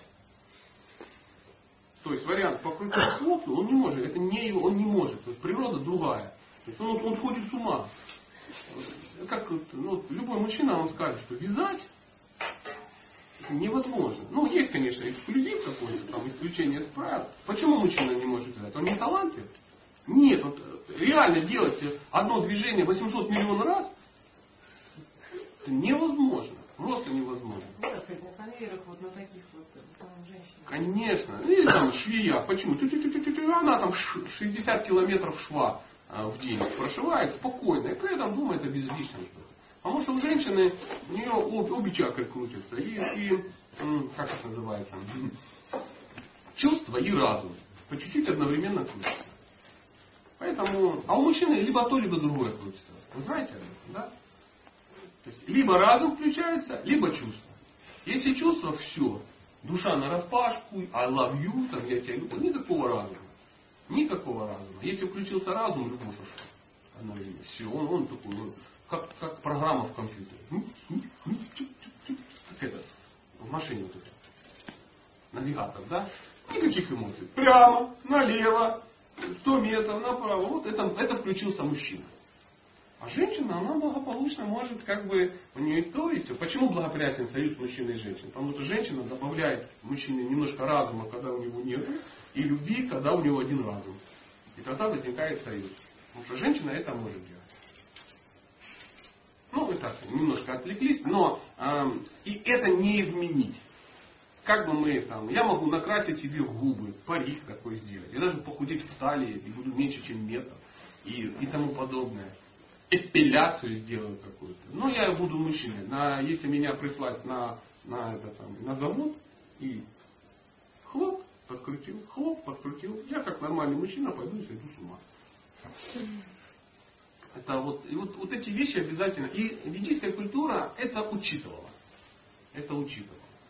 Мы можем ну, попробовать, потому что даже если мы продвинемся на два процента в этой науке, мы можем обрести счастье в миротворении.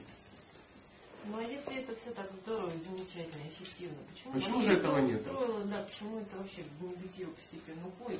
У нас и у всех есть выбор. Вы можете это делать, а можете это делать. Никто никого не заставляет. Потому что закон этого мира колхоз сделал добровольно.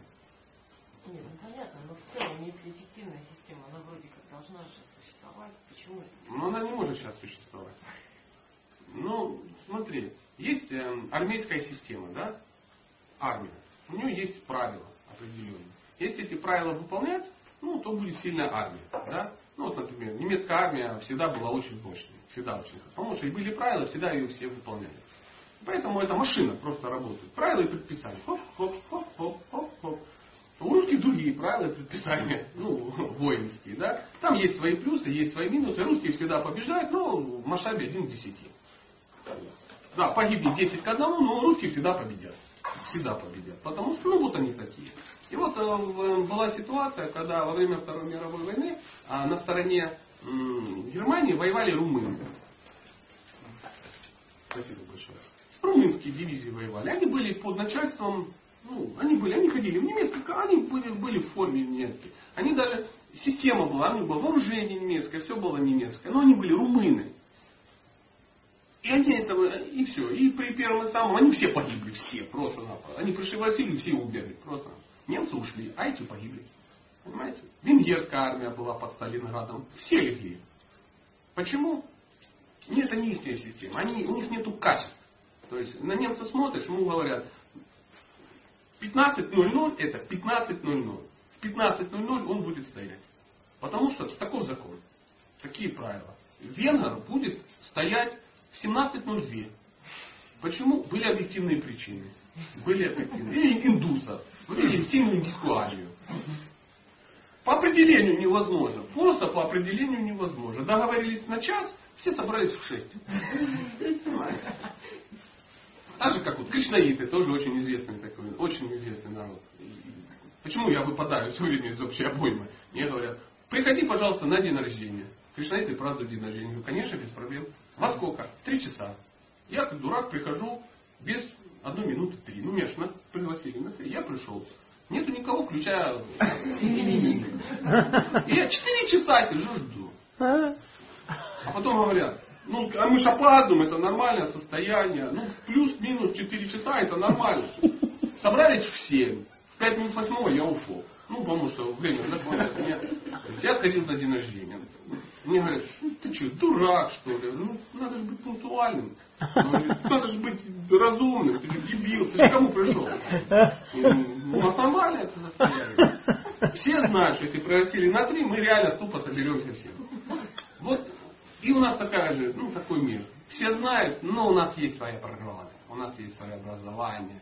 И так далее, и так далее. Поэтому русская армия никогда не будет немецкой. Никогда. Никогда не будет. Индийская армия всегда будет индийской армией. Вот, вот так вот. Вот хорошо. Хорошо.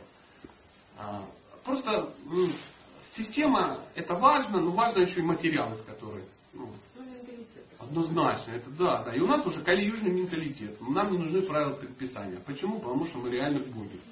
Какие правила предписания для богов? Не, ну я могу, конечно, не зайти. Но не больше, а больше я не беру. Может быть, мы просто, знаете, вот этот стих я еще раз прочитаю, и пусть он впечатается. И когда-то, в какой-то момент, когда вы подумаете, а не пойти ли мне работать плиточником-обрезовщиком, имея консерваторское образование и страстную любовь и талант к скрипке, вы вспомните этот стих и скажете, я пойду работать в оркестр, играть на скрипке за восемь тысяч рублей в месяц. При этом человек будет счастлив, а получит он все равно все свои деньги. Если ему положено иметь сорок тысяч, он все сорок получит. Но не в консерватории. Где угодно. Где угодно. Да, то есть это, это, это пробивает такие вещи. Есть, есть такая программа X-Factor. Я не знаю, это, ну, наверное, украинская, но она везде она есть, да? Есть, да, такая штуковина? Да. И там как бы выступают, ну, приходят таланты. Там реально талантливые ребята выступают. И там был такой нюанс. Пришел один парень, и он хирург. В династии хирургов. Папа хирург, мама хирург, дедушка основатель хирургии где-то. Ну, все хирурги. Ну, он хирург. И он хороший хирург. Но при этом он круто поет. Классно поет. И вот, когда обсуждают, брать его или кого-то, кто-то из звезд, то ли Лайма Лайку, то ли еще кто-то, она говорит, он потрясающий. Но если я ему скажу «да», это испортит его жизнь. Он станет музыкантом. Он станет певцом. А этот, ну, этот, кто, ну, кто серьезно зарабатывает, да? Ну, только я. Да, вот как заработать он вдруг не сможет. А хирург это круто однозначно. Тем более он талантливый. И это, она видит, что реально он сможет заработать. И они его выкидывают. Выкидывают. Проходит какое-то время, и тот, которого взяли вместо него, там, то ли ногу ломает, то ли еще что-то, он уходит. Или говорит, ту на вас, и ушел. Он был в дуэте какого-то, и там была девочка тоже талантливая. И он говорит, надо менять. А кого брать?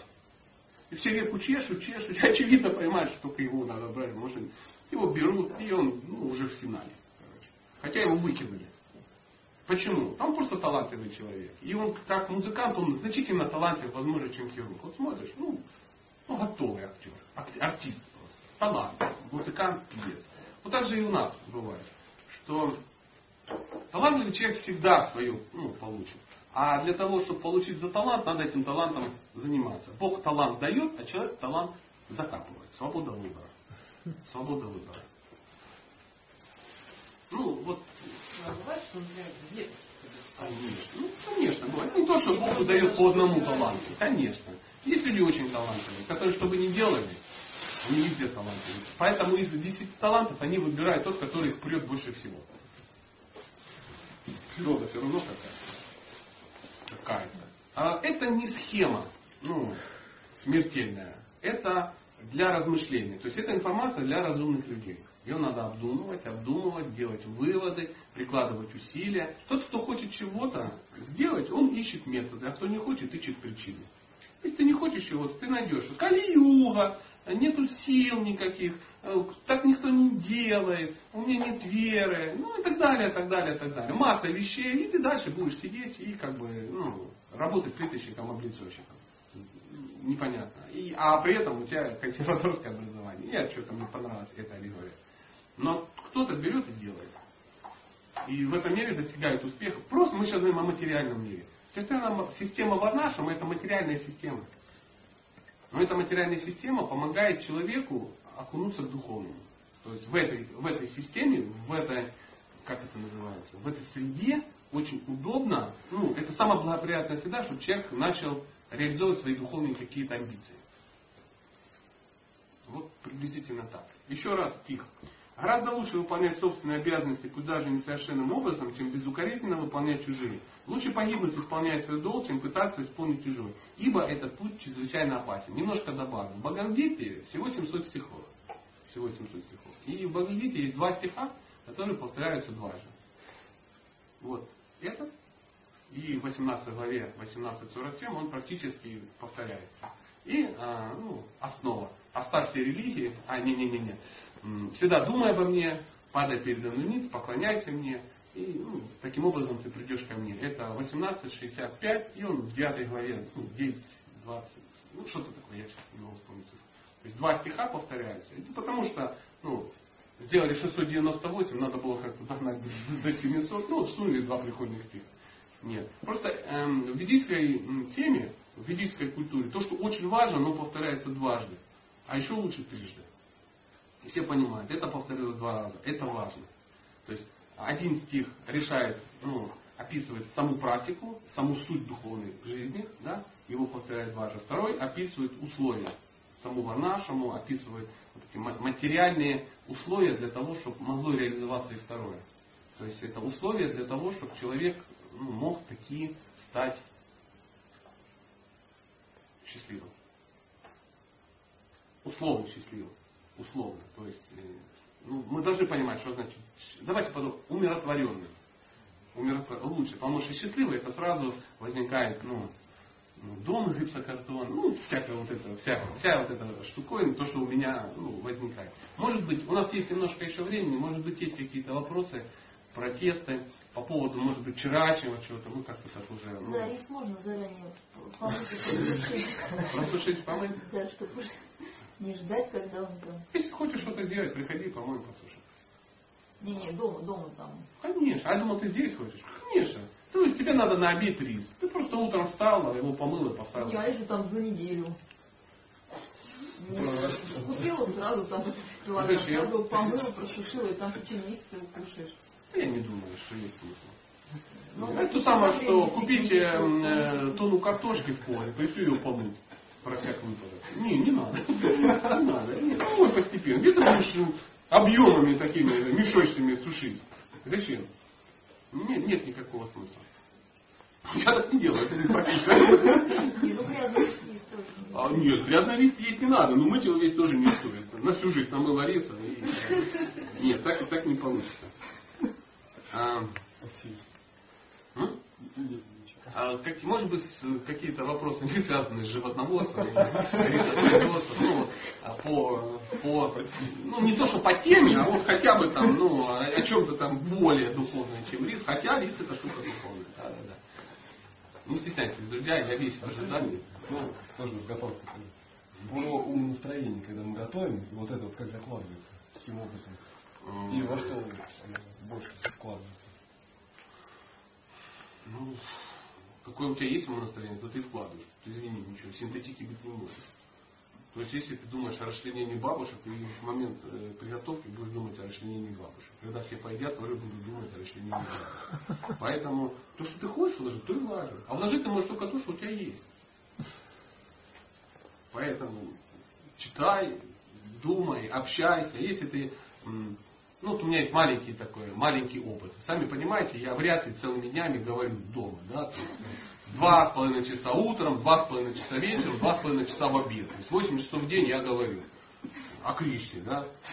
Не, хорошее его настроение, классно, сознание Кришны сто процентов. Ну, естественно, в обычной жизни я, мне так не получается. Я еще там, ну, есть о чем как бы поговорить.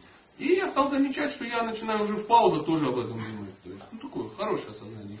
Сознание хорошее. Так же самое, облучай свой мозг. То есть, духовный прогресс – это когда материальное облучение меньше, чем духовное. То есть, так или иначе, тебе надо как-то свой ум, свой вот это, пытаться облучать. Тут так, так, там почитал, там пообщался, там посмотрел, может быть. Где-то повесил. Дома навешай побольше всяких картин. Только не скотчем, а в рамочках. Интеллигентно. Все-таки фотография Бога. Ну и в правильных местах. Там. В ванной тоже не надо снимать Радхарани повесить. И, там, наслаждаться в момент намывания каких-то штук. Нет, есть места, где это неуместно. неуместно. Ну на кухне, если ты готовишь, ну повесь что-то приличное, интеллигентное. Да, такое, что тебя вдохна... Что тебя вдохновляет?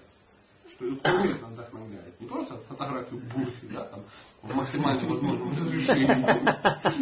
Конечно, какие-то люди, какие-то личности, которые вот произвели на тебя впечатление, которые это умеют делать. Вот у меня она висит фотография моего друга Анады. Просто вот я его повесил, он висит, он приезжает, смотрит, у меня висит. Духовный учитель Прабхупада Анада. Он говорит, что, вдохновляет? Я говорю, да. Он говорит, ну пусть висит. То есть, ну, не было там скромности. Как ты смел? А, я впал. Какую там упал? Нет. Вдохновляет, пожалуйста. Лучше, чем Синди Кроуфорда я повесил. Хотя, тоже вдохновляет. Да? Поэтому ты должен формировать свое общение, формировать свое окружение. Как, как сформировать благость? Мы не можем стать благостным с понедельника, с первого января. Вот, Новый год, и ну там решили, да, там последний раз ели, наели секлеров, выпили шампанское, там последний раз кого-то опять же расчленили, как положено, и все, и благость пошла с первого числа. Ну, нет, так не бывает. Это, это, это сказки для шахерезадные какие-то. Нет, не так. Смысл по-другому, что живое существо это кристалл. И оно в какой комнате находится, да, такого цвета кристалла становится. Создай дома благость. У тебя дома благость, у тебя а, там, там это висит, там у тебя есть, там это чисто, там ты убираешь не раз в шесть месяцев и не говоришь, я не убираю, потому что я не пачкаю. Ну, это само собой, это хорошо, но это не так. Да? То есть ты застилаешь даже кровать. Ну и тому подобное, и тому подобное. Носки у тебя висят где-то, а не сложены. Пирамида Хеопса в углу. И там потом ты смотришь, там оказывается еще и кот живет. Ты не знал. Ну, забыл про, а он там живет. Нет, конечно, нет. Все разложено, все аккуратно, все чисто, все сложено. Это создает атмосферу. Ты пытаешься в одно время вставать, в одно время ложиться. Ну там благостно питаешься. То есть забил на чипсы, кока-колу и, и перестал нюхать кокаин. Ну это уже все, это уже, уже что-то. Ты формируешь. И вот ты начинаешь общаться с благостными людьми, э, ну, торжественно сжег свой абонемент в гей-клуб и стал ходить на намахату. И это на тебя произведет ну, эффект.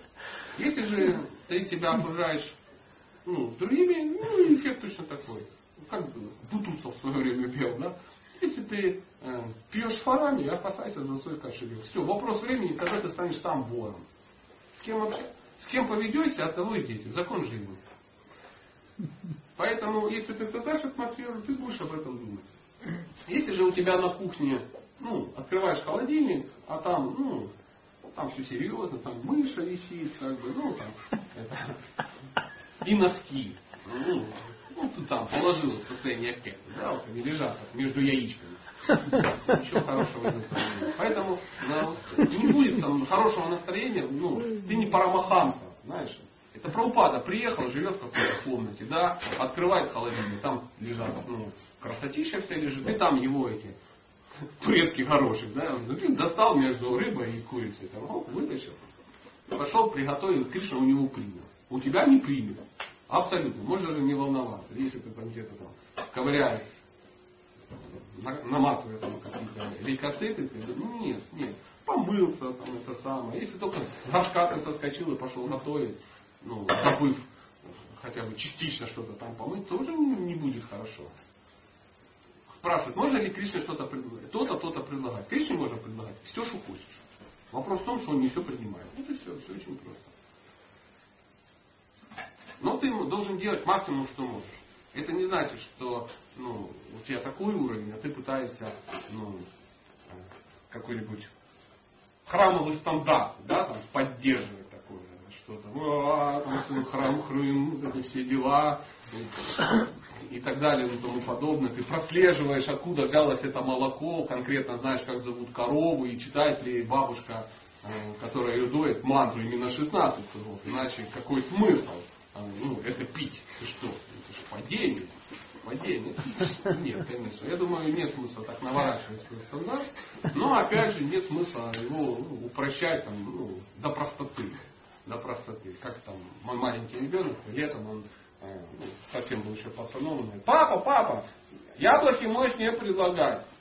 Я предложил все. Я говорю, когда? Ну, ну весной, я весь сад сразу предложил до осени, чтобы уже не напрягался. Все предложил. Кришна по мере созревания придет.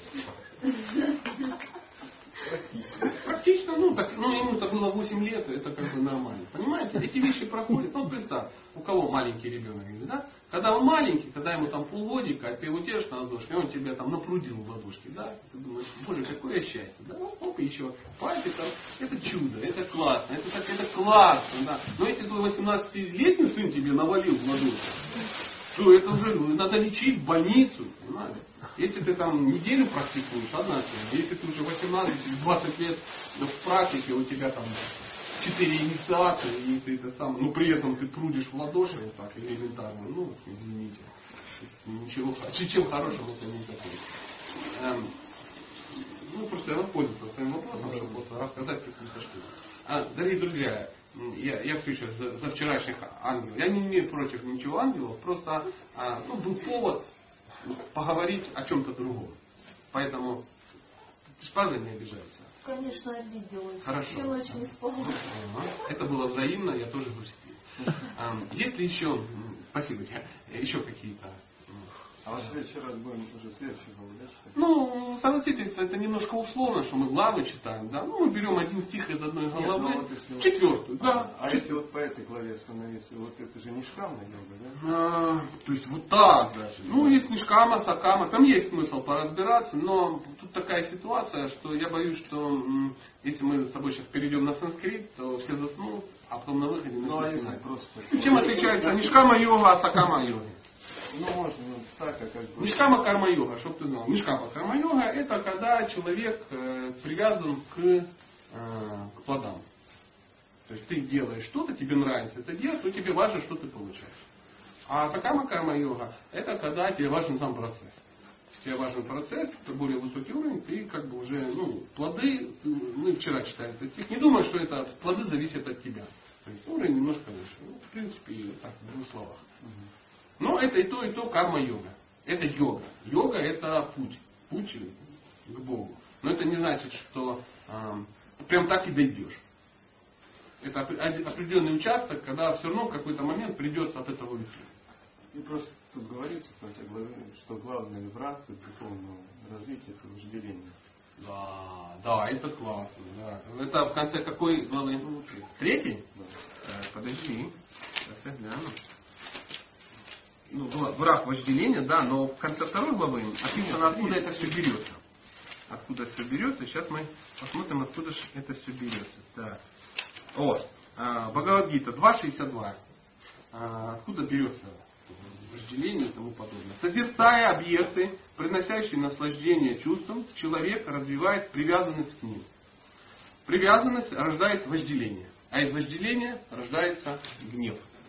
Гнев порождает полное заблуждение, заблуждение затмевает память. Вслед за памятью пропадает разум, а тогда, лишившись разума, человек снова погружается в пучину материальной жизни. То есть, э, бороться с вожделением, как вот многие думают, что значит бороться с вожделением? Ну, есть два пути такие официальные, да, но я не очень с ними согласен. Первое, это одеть хомуток такой покрепче, умотал, замотал, и все, и ты борешься с вожделением. То есть вожделение из тебя не выходит. Ты целебачишь, там, ну или что-то такое очень серьезное. Второе, пашешь как ишак, чтобы как бы не думать об этом. Занять себя, занять себя, занять себя. И ты можешь какое-то время себя занимать, потом пауза, бум, пауза, это вожделение. Почему? Потому что это не, не совпадает с тем, что написано. Откуда берется вожделение? Созерцая объект наслаждения. Вот я созерцаю объект наслаждения. И в результате созерцания объекта наслаждения человек развивает что? Привязанность, естественно. Ну, смотрю я на девушку хорошую, и привязанность мне к ней возникает, ментальная. Потом я что пытаюсь делать? Эту реализовать, а ну, нет. Почему? Потому что невозможно в этом реализовать. Все равно будет не так, как ты хочешь. И возникает вожделение. Вожделение, да? И на, наоборот, сначала я начинаю пытаться, что возникает вожделение от привязанности, а потом это не получается и возникает гнев. Гнев это когда это не удовлетворены твои амбиции. Поэтому, как бороться с гневом? Надо перестать созерцать объекты наслаждения. Ну, то есть, во всяком случае, ну, свой любимый плакат Памелы Андерсон в туалете снять. И как бы на чердак его забросить. И тогда, возможно, ты перестанешь это созерцать. Перестать ходить в автосалон раз в месяц и сидеть в Порше. Ну, там, ну, что, ну, ну, так, для души, для души. Ну, что так, стимулировать себя, да? То есть и так далее, и так далее, и так далее. Перестать во время поклонов смотреть на Матаджи. Почему? Потому что в солях в этот момент они очень интеллигентно выглядят. Так-то не ясно, что там сзади. А во время поклона, во-первых, они не видят. Во-вторых, я свободен. Не надо начинать это делать. То есть во время лекции сосредоточься на лекции. Перестать ходить на йогу и становиться в задний ряд. Становись в передний. Пусть лучше на тебя сзади смотрят. На свою ужасную задницу. Чем ты смотришь и думаешь... Как хорошо. Смотри, как удачненько все собрались. Ну, даже не знаю, какие розовые стринги. Как это все созерцается. Знаешь? То есть, вот, поэтому только так можно уйти от вожделения, от привязанности. Это оторвать э, да, да, это, да. А если э, с умом работать? Ну, а ты не оторвешь, если с умом не работаешь. Нет, это же не так, что-то оторвать. Опять же вариант, ты приходишь, садись, одеваешь черные очки, да, ну, сел и такой. Нет, подсуньте мне еды и нос закрой, чтобы не нюхать. Можешь нюхать просто и как бы наслаждаться буфи. То есть не важно объект, объект не важно. Задача какая? Я хочу наслаждаться, я хочу этим наслаждаться. И ты все это как бы делаешь. Как вот в христианстве есть интересная тема, что такое прелюбодеяние. Понятно, да, сам факт это да. Но когда ты просто на это смотришь, это еще не является фактом. Но когда ты начинаешь это смаковать, ты сидишь вот так, вот так. Увидел симпатичную девушку, да, симпатичную, у тебя возник, ты думаешь, ну блин, ну что, как, как я, я не знаю. Ну, жениться я как раз не планировал, я женат. Да, я женат. Поэтому просто вот это рассматривать приятные игры, я, наверное, не надо этого делать. Это неправильно. Это неправильно, это недостойно. Иди домой. Созерцай, да, приблизительно так. Но если же ты сидишь и говоришь, да ничего страшного, Господи, ее не убудет.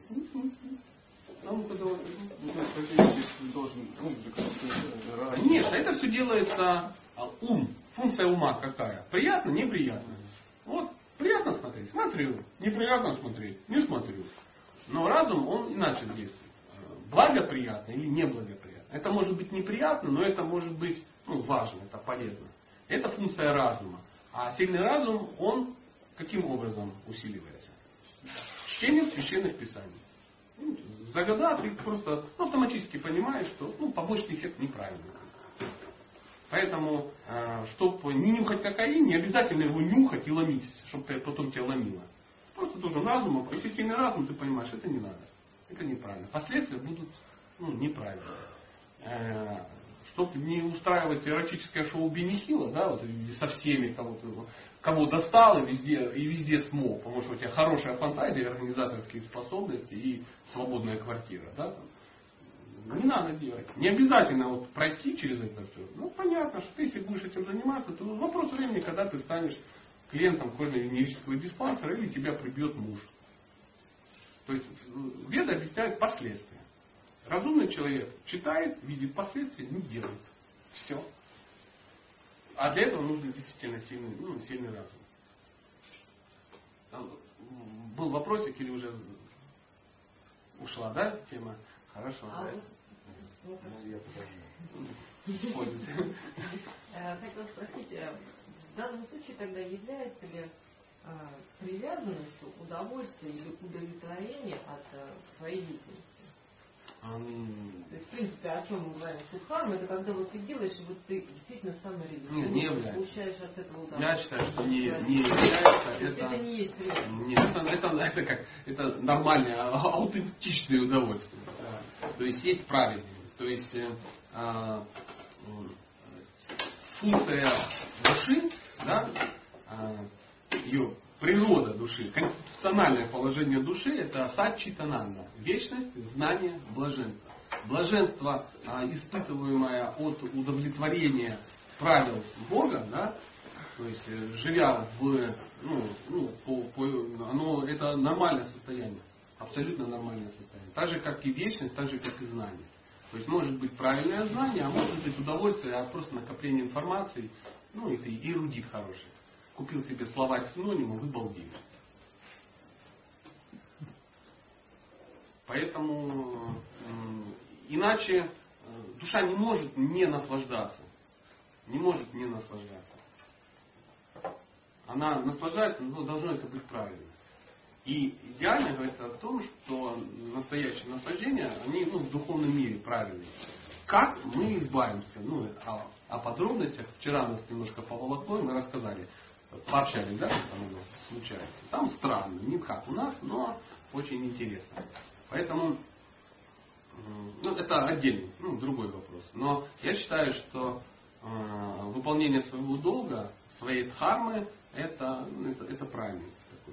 Но мы должны забывать, что существует, кроме дхармы, есть еще такое понятие, как санатана-дхарма. То есть это вечные обязанности. Чем отличается? Живя в этом мире, да, у тебя есть обязанности, как, ну, вот, живя в этом мире. То есть кшатри, ну и тому подобное. Обязанности. Да, да. Ты, э, дело в том, что в прошлой жизни у тебя были другие обязанности. Потому что ты была м, китайским мужчиной где-то девяносто восемь и там охранником царя, например. Потом так случилось, так, так. То есть это разные обязанности. Но э, в этом теле, в, в, в этой жизни, в этой стране обязанности такие. Они не вечные. Они не вечные, потому что они приходящие. А есть санатана-дхарма, вечные обязанности. Твои обязанности как души.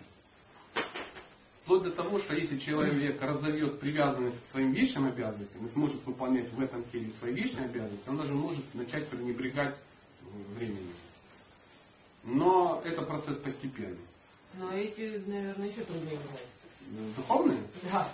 Ну, этот вопрос в результате духовной практики, так как мы свои материальные обязанности можем узнать в результате опыта материального, то же самое духовное мы можем узнать в результате духовного опыта. То есть это может сделать духовный учитель, ну, в результате практики какие-то продвинутые люди могут тебе открыть, ну, свои, ну, вечные обязанности. Вплоть до того, форму, имя, родственник, ну там масса. Такой есть. Это называется, ну буквально так, на, на тортик ягодку положу. Ну, должны понимать, я до конца этого не понимаю, просто у меня есть книжка, я ее что-то записал и решил вам прочитать. Где же вы? Идите сюда. Идите сюда. Сейчас, сейчас, сейчас. Нашел. А нет, не это. Сейчас, сейчас. Простите за паузу. Это называется Экадаша Бхава. То есть, ну, на санскрите это называется одиннадцать э, бхава настроений, да, составляющих, составляющих в духовном мире. То есть, э, называется... А? Есть же такша бхава состояние. Ну, пусть так. Пусть так. Но это вот вечных твоих состояний, которые есть вот у души, у, в твоем духовном теле, вот у тебя как у души, как жителя духовного мира. Это отношения. В каких-то отношениях состоишь там, с Богом, с окружающими. Это возраст. Потому что в духовном мире возраст статичен. Там ты не будешь девочкой с косичкой. Есть такое понятие? Есть, конечно. Конечно. Если ты думаешь, там все это от дедакового роста. А я думаю, что там просто время нелинейное, и оно какие-то другие понятия. А это потому, что ты думаешь. А, а тебя говорят те, которые знают. То есть мы с тобой предполагаем, а кто-то просто в курсе. Говорит, ребята, возраст есть. И вечный... Э, у, у Бога есть возраст. Он всегда, всегда... А? Да ладно. Да, прикинь, да. Да. А разве он не вечный, не приходил? Ну понятно, хотелось бы, чтобы он был, ну, с бородой такой, серьезный. Или понятно. Вы видите, что Вселенная конечна. А Вселенная? Да. Чего? Вселенная конечна. Но она очень длительно конечна, там тридцать два триллиона столько-то лет, но она конечна. Все материальное конечно. Я не имею в виду, я имею в виду расстояние. Конечно, я, если я расскажу про Вселенную, ты будешь в шоке вообще. Ну давай в следующий раз ударим. Да. А вечный возраст Бога, Кришны, Кришна, он всегда находится в возрасте пятнадцать лет, девять месяцев и семь с половиной дней. Это всегда его возраст. Вот он так выглядит. Всегда. Он так выглядит. И кроме... Ну, кроме. Хорошо. а тут нет, мы не можем на, это, на эту тему даже поспорить, потому что нет, нас, не нас, нам нечем спорить. Просто я выдаю информацию, как она так. Ну, как приблизительно. Во Владивостоке вокзал двенадцать метров. Никто не поедет проверять, потому что ни ты, ни я туда не собираются поехать. Как говорится, там на месте разберемся и ну, замерим. Но а, то же самое, там на месте разберемся. И когда ты попадешь в духовный мир, ты скажешь, блин, не обманул Сати, зараза. Ну реально, смотрю, пятнадцать лет, девять месяцев и семь с половиной дней. И вот и выглядит. То есть шестнадцатилетний юноша, так, ну, так говорит. Ну, то есть вот так. То есть это не крепкий, мускулистый дядька такой, лысеющий, красивый, прошедший Афганистан и Анголу, да, такой. И у него есть там черный пояс под издох, например. Нет. Вот он, он такой. А его подруга Радхарани, любимая, скажем так, она всегда находится в возрасте четырнадцати лет, двух месяцев и еще пятнадцати дней. Вот есть только. Она вот, вот всегда так. Ну так, на всякий случай. А вот с Экадаша Бхавами мы добрались до возраста, потом Нама, вечное имя. У каждого есть имя. Там. И я вас, может быть, расстрою, но меня там зовут не Сати. Однозначно. Однозначно, не Сати. А, а ну, в прототип, откуда это взялось, это седьмая жена Кришны. Сати. Ну, кроме того, что Сатья-юга, все дела, это все неинтересно. Но седьмая жена Кришны, ее зовут Сати. Ну, мелочь, но приятная.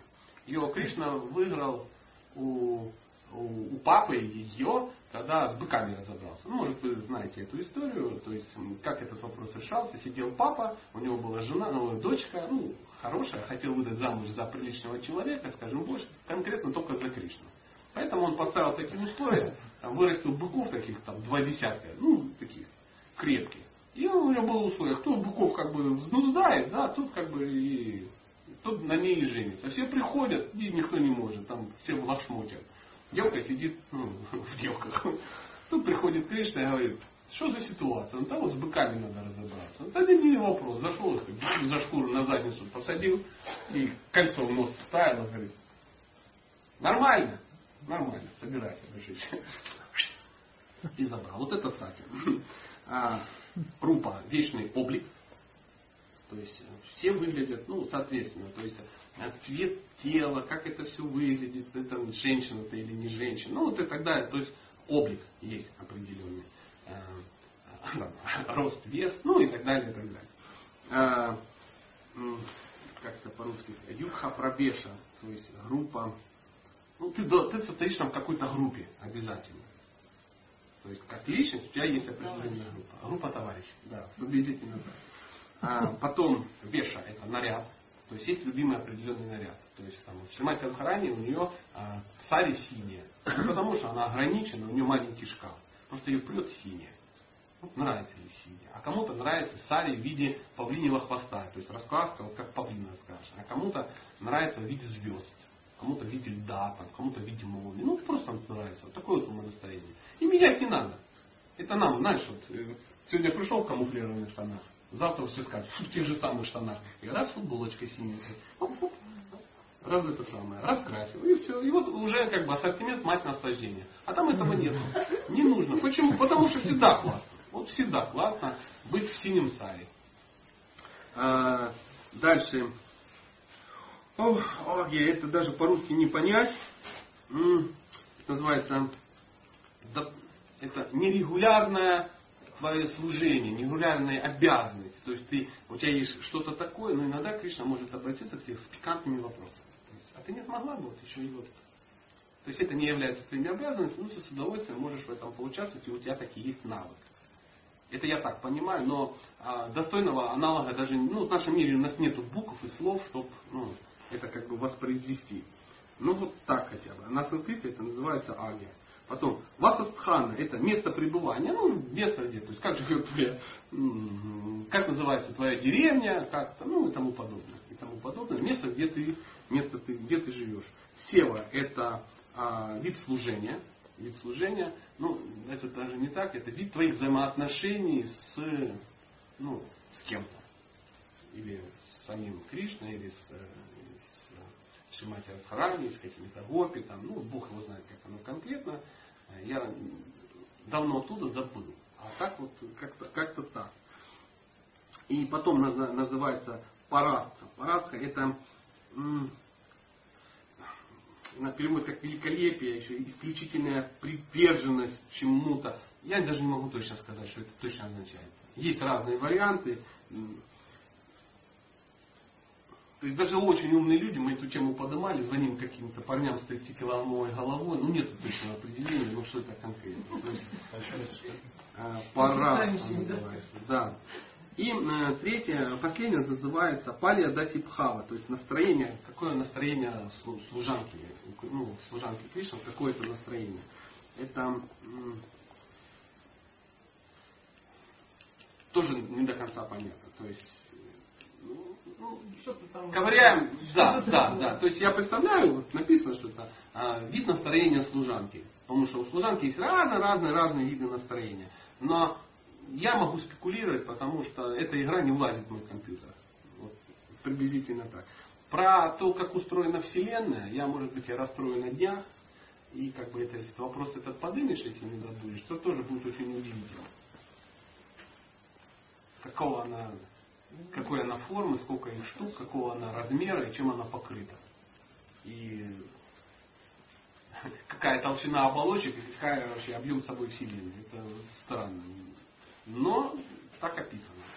И э, очень попадает в, ну, в концепцию. Вот это, есть же варианты. Варианты? И все жутко убедительные. Я не знаю, кому верить. Кому ты верить не сможешь? Ты это проверить не можешь. Вот, я и говорю. Да. Есть, ты доверяешь ты тем, кто тебя не обманывает. Вы помнишь, мы говорили? Когда? Ведь это на уровне все равно. Конечно, естественно, естественно.